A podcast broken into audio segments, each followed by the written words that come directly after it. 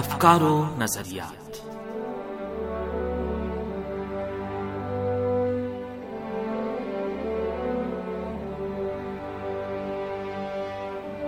عزیز سامعین، پروگرام افکار و نظریات کے ساتھ حاضر خدمت ہیں تاہا شمیم کا سلام قبول کیجیے۔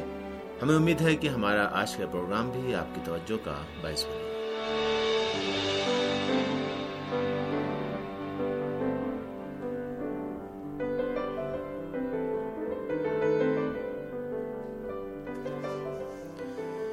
سامن روہنگیائی مسلمانوں کو مختلف ادوار میں انتہا پسند بدھسٹوں، فوج اور پولیس کے مظالم کی وجہ سے اپنا گھر بار چھوڑنے پر مجبور ہونا پڑا ہے۔ دریاسنا دو موقعوں پر یعنی سن دو ہزار گیارہ عیسوی اور دو ہزار سترہ عیسوی میں، روہنگیائی مسلمان بے گھر لوگوں کا وحشتناک سیلاب سے آیا، جس کی وجہ سے ان کے بارے میں بہت کم اطلاعات سامنے آ سکی ہیں۔ ان مواقع پر بے گھر لوگوں کو تین حصوں میں بانٹا جا سکتا ہے۔ ایک وہ بے گھر لوگ جنہوں نے میانمار کے اندر اپنے دیہاتوں پر فوج کے حملے کے بعد جنگ زدہ علاقوں سے بہت دور جا کر پناہ لینے کی کوشش کی۔ دوسرے، وہ بے گھر روہنگیائی مسلمان جنہوں نے دو ہمسائے ممالک، ہندوستان اور بنگلہ دیش جانے کے ارادے سے دریا کو پار کیا۔ اور تیسرے، وہ روہنگیائی مسلمان جنہوں نے ناقابل استعمال کشتیوں پر سوار ہو کر سمندری جان لیوا راستہ اختیار کیا۔ ان سبھی آوارہ وطن افراد میں سے جن لوگوں نے ہندوستان کا رخ کیا، ان کو ہندوستانی سرحدی فورس نے ملک میں داخل ہونے سے روک دیا۔ اس کی وجہ حکومت میانمار کے ساتھ ہندوستان کے نزدیکی تعلقات ہیں اور وہ اس مسئلے میں مداخلت کرنا نہیں چاہتا۔ تھوڑے سے پناہ گزیں جو کسی طرح ہندوستان کے علاقے میں پناہ لینے میں کامیاب ہو گئے، شناخت ہونے کے بعد ان کو بنگلہ دیش بھیج دیا گیا۔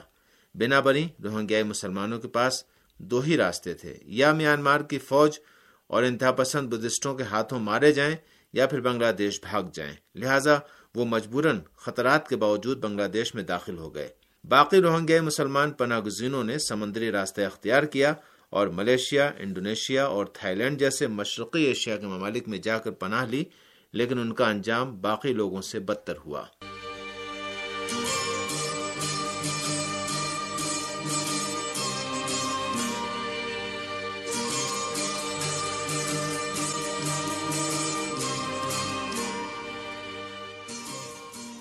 بنگلہ دیش میں ان پناہ گزینوں کے لیے کیمپوں کا انتظام پناہ گزینوں سے متعلق اقوام متحدہ کے ہائی کمیشن نے کیا ہے اور ان کا تعلق دو ہزار سترہ کے قتل عام سے پہلے کے دور سے ہے۔ یہ افراد جان بچنے پر بنگلہ دیش پہنچ گئے تھے۔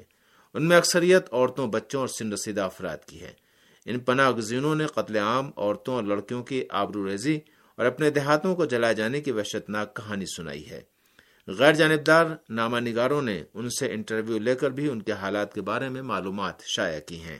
بنگلہ دیش کی حکومت اور اقوام متحدہ کے ہائی کمیشن برائے پناہ گزینہ کی طرف سے جاری ہونے والے اعداد و شمار کے مطابق علاقے میں روہنگیا پناہ گزینوں کی تعداد سن دو ہزار سترہ سے پہلے تین لاکھ اور اس کے بعد تقریباً سات لاکھ بتائی گئی ہے۔ تقریباً دس لاکھ پناہ گزینوں کو ککس بازار کے علاقے میں ایک باریک ساحلی پٹی پر پینتیس کیمپوں میں رکھا گیا ہے، جہاں ان کی حالت ناگفتہ بہ اور تشویشناک ہے۔ یہ لوگ محاصرہ شدہ جیسی جگہ میں زندگی گزار رہے ہیں۔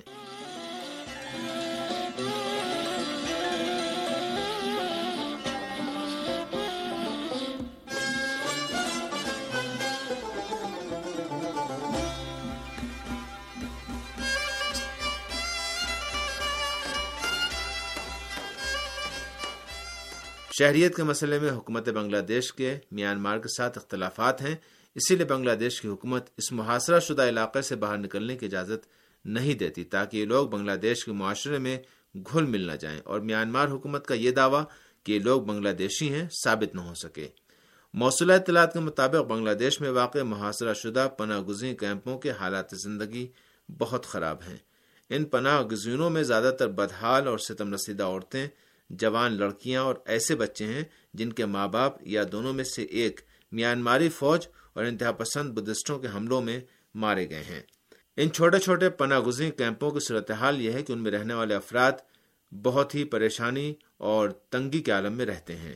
ان کی زندگی کا واحد دار و مدار رضاکار امداد، رساں تنظیموں کی طرف سے دی جانے والی تھوڑی بہت غذائی مدد پر ہے۔ ان چھوٹے چھوٹے پناہ گزینوں سے بھرے کیمپوں میں حفظان صحت اور تعلیم و تربیت کا انتظام بالکل نہیں ہے اور پناہ گزین بے روزگاری تنگ دستی میں زندگی گزار رہے ہیں۔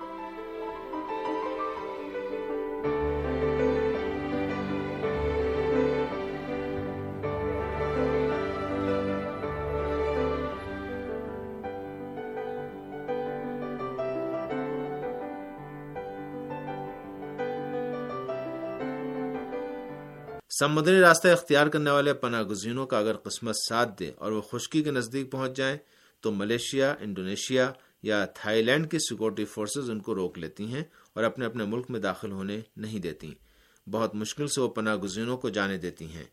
پناہ گزینوں کی یہ صورتحال انسانی اسمگلروں کے لیے ایک سنہری موقع ہوتی ہے اور وہ ان کو سبز باغ دکھا کر فروخت کے لیے دور دراز کے جنگلی علاقوں میں لے جاتے ہیں۔ انسانی حقوق کے لیے کام کرنے والی ایک تنظیم کے انچارج یسنا کوسیوچ نے میانمار اور بنگلہ دیش کے کیمپوں میں روہنگیائی مسلمانوں کی اب تک صورتحال کی طرف دنیا والوں کی توجہ کا مطالبہ کیا ہے۔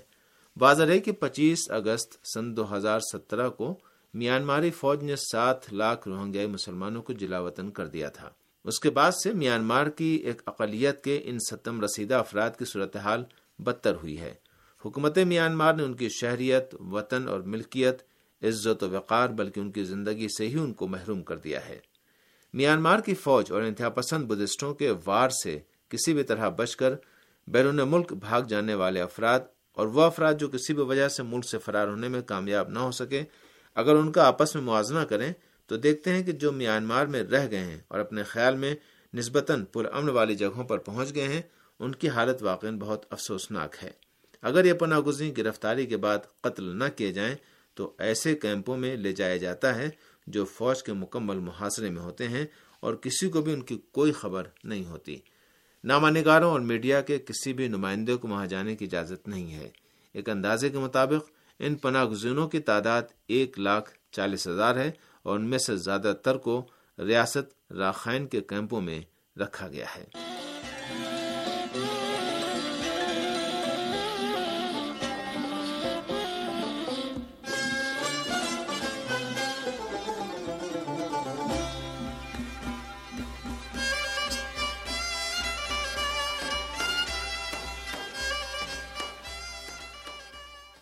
سامعین اسی کے ساتھ اس پروگرام کا وقت اب یہیں پر اپنے اختتام کو پہنچا۔